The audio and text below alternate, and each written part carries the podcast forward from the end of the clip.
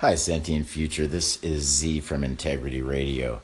I would like to add or maybe ask um, you included soul into your last segment.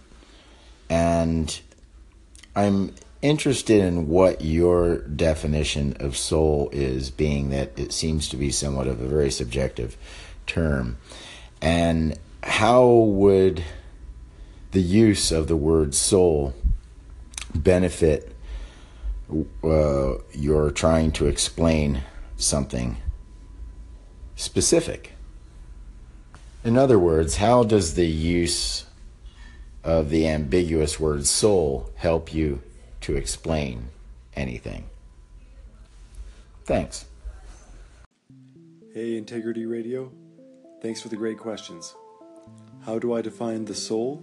And why would I possibly use something so subjective in a worldview that's meant to be grounded and practical and actionable? If you want the details of how I look at the soul, I encourage you to listen to episode 4.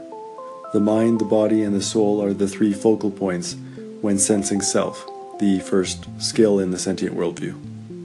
My background is in engineering, and so I'm a very evidence based person. I fully recognize that science bases its findings on our physiology, that everything is really a part of the body, mind and soul included. That said, the mind and the soul are useful constructs to help describe who we are as human and sentient beings. I use the term soul as a compartment for the parts of life that we hold most dear, like morality, gratitude, willpower, empathy, and emotions, like love.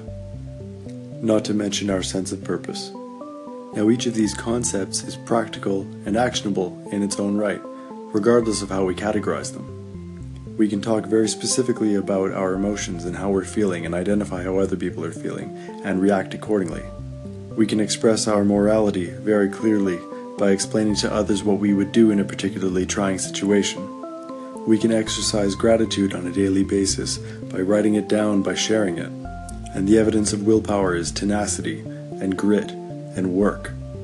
So, why do I even bother categorizing them as part of the soul? because these parts of life work far better when you're inspired. The idea that you have a soul is inspiring, that you have a life force, or an essence, or a core. So when you think of morality and emotion and gratitude and willpower and empathy as part of the soul, as fundamental to who you are, you not only seek them out and seek to understand them, but you take them seriously.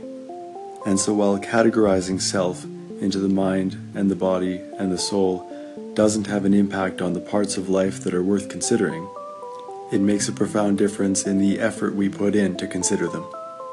And so, if by default we ignore the parts of our life that are commonly thought to be subjective, like emotion, morality, empathy, gratitude, and willpower, then we do ourselves and others a huge disservice.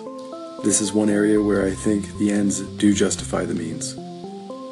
So if you look past the categories to the practical and actionable aspects of life worth considering, I hope you find what I've done as a more empowering way to teach intentional living.